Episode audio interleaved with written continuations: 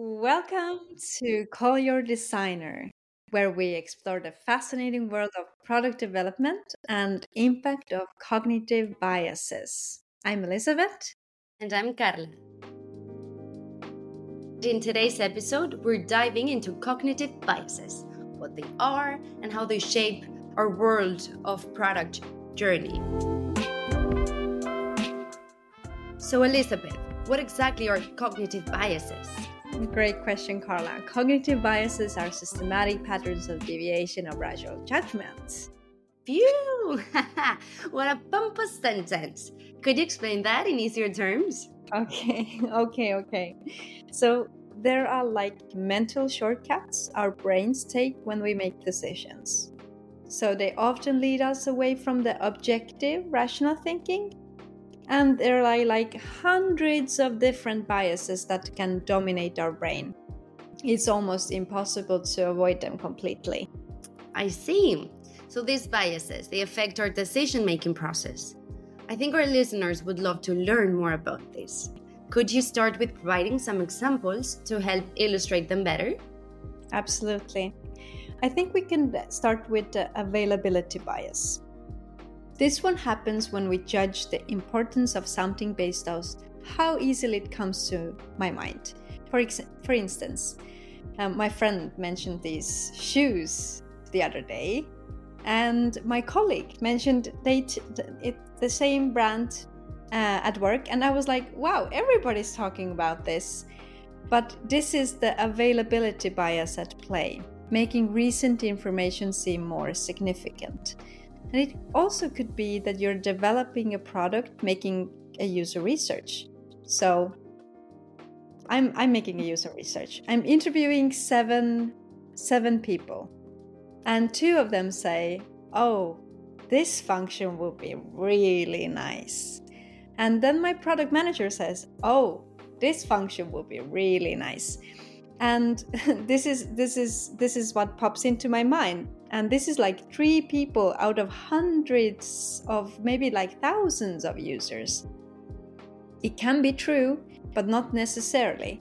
So, this is the availability bias in action, jumping into the mental shortcuts here and there. That's super interesting.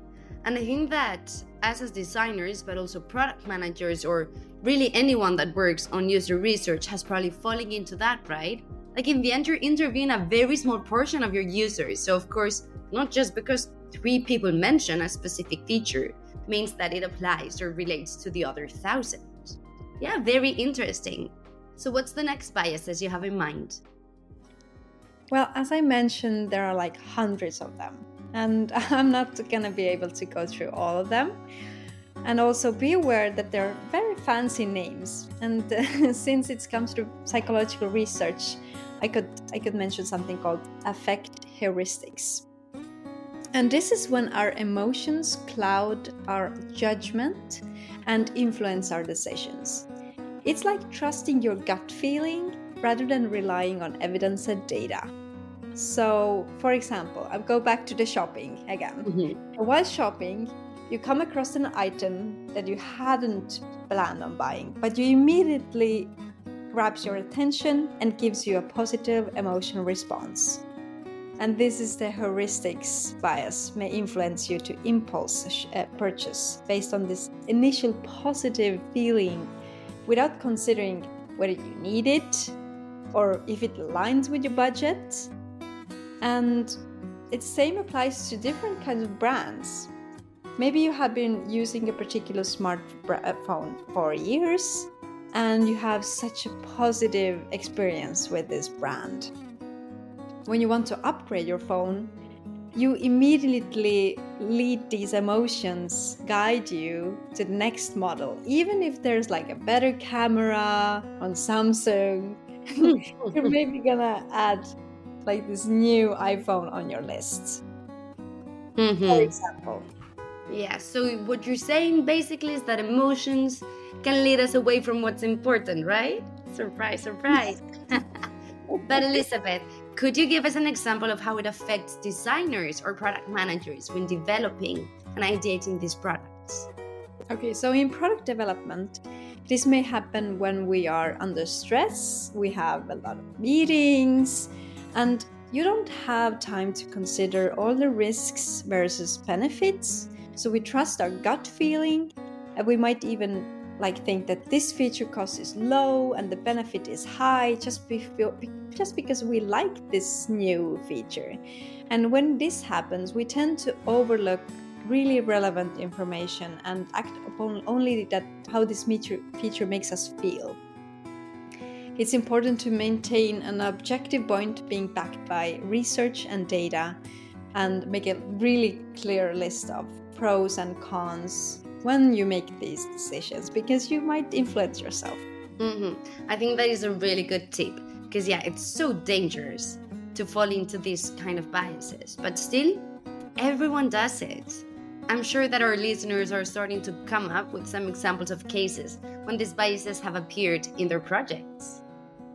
And building project is a cycle, uh, creating a roadmap, conducting research, to execution and post launch. We almost repeat the same steps. And the, these biases hugely affect us when we plan new products in our product development roadmap.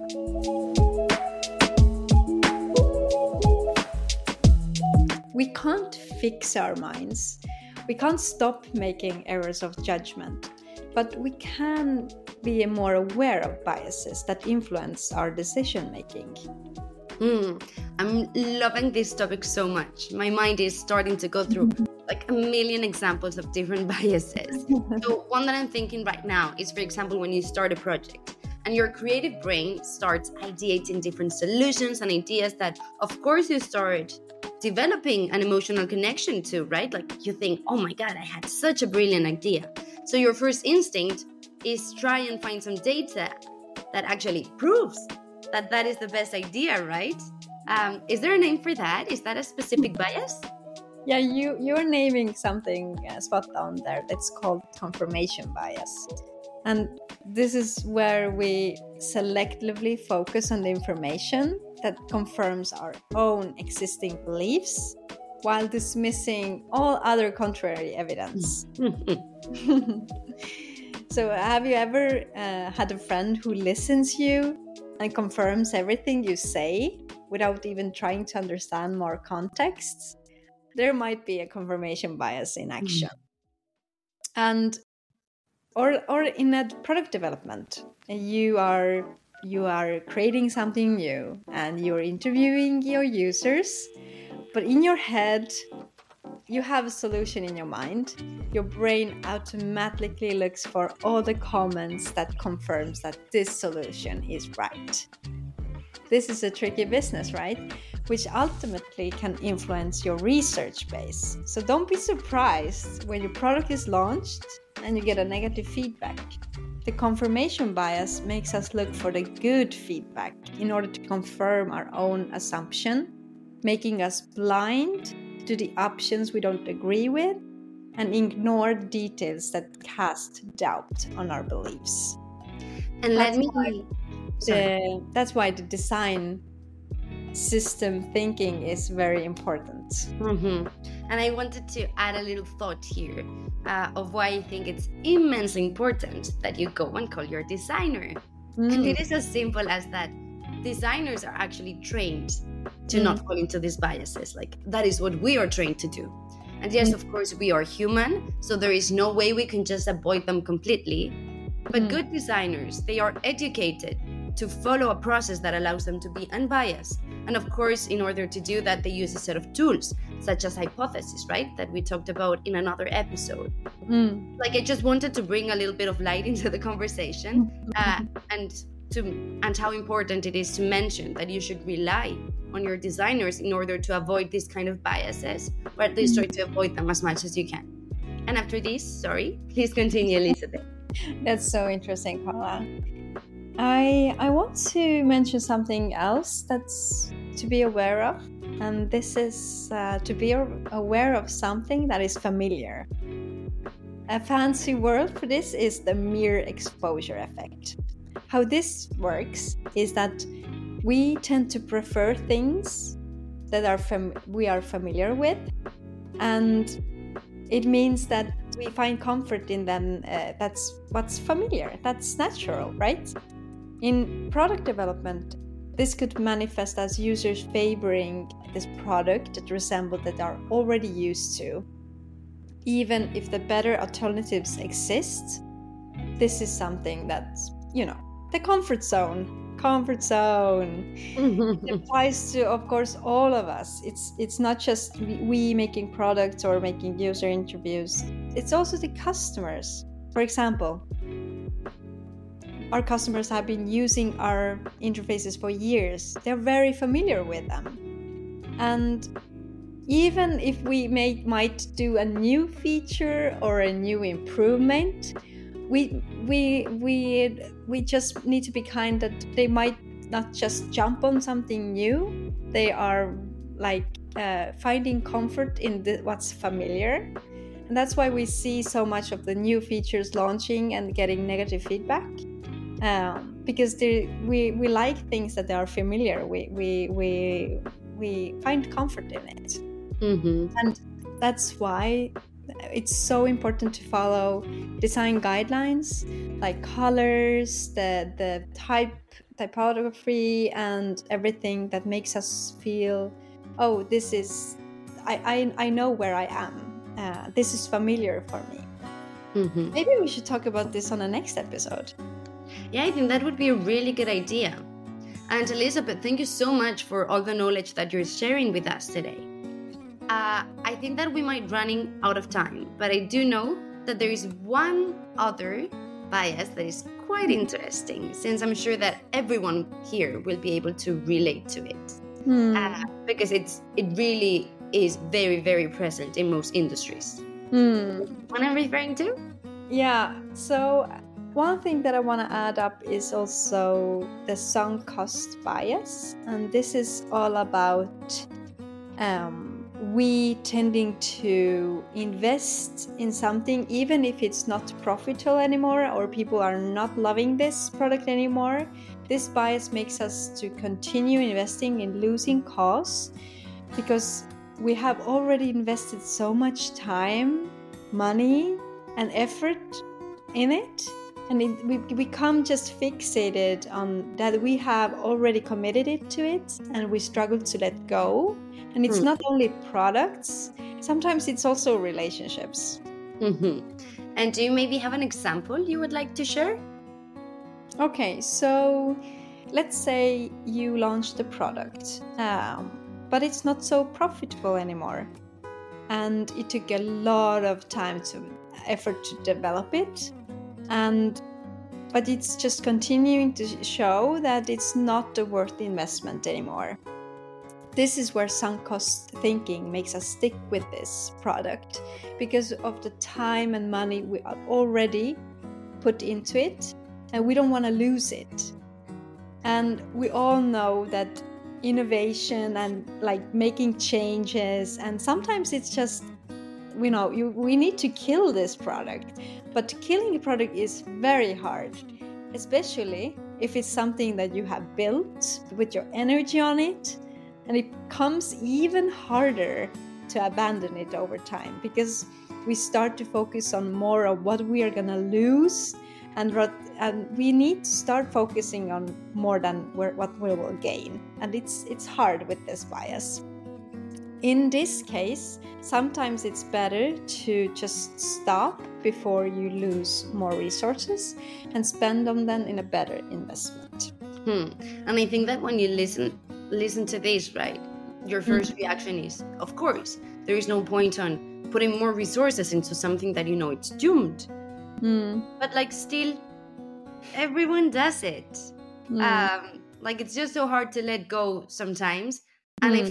I feel like you have to be very skilled to be mm. able to let go a product that you've put so much time and effort on that you have of course developed an emotional connection to mm-hmm. but i believe that once you acquire this skill mm-hmm. you'll be able to do even more wonderful things.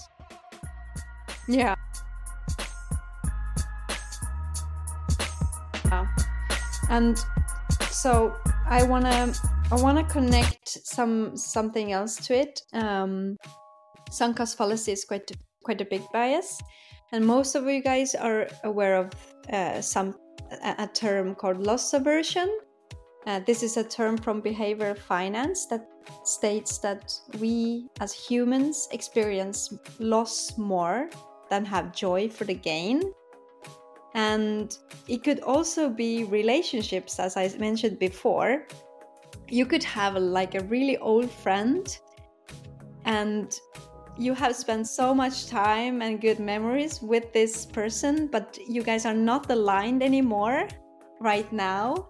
So rather than just, you know, focusing on finding friends who maybe align more with your hobbies and and uh, interests, you spend time with them and you're just a little bit irritated that they don't get you anymore. So, or you you um, it applies also for money, of course. Let's say you find five euros on the streets and you will, oh, it's a nice like coffee money.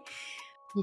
Uh, but if you would lose five euros uh, on the street that you thought you had, it will hurt you so much more. I had never thought about it. Like just mm-hmm. five euros, right? But yeah, like it really hurts. 50, okay, 50. uh, so, just to wrap up this episode, let's make a little summary of what we've learned today with mm-hmm. how the biases affect each step of the product development.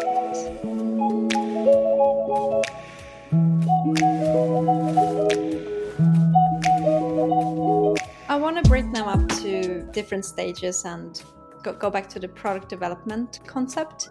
Um, so, when we are in a planning stage, let's be aware of the availability bias. This is where we prioritize features that come easily to our mind, often due to the recent requests and conversations. And this bias can steer us away from the data driven decisions and what actually customers are saying.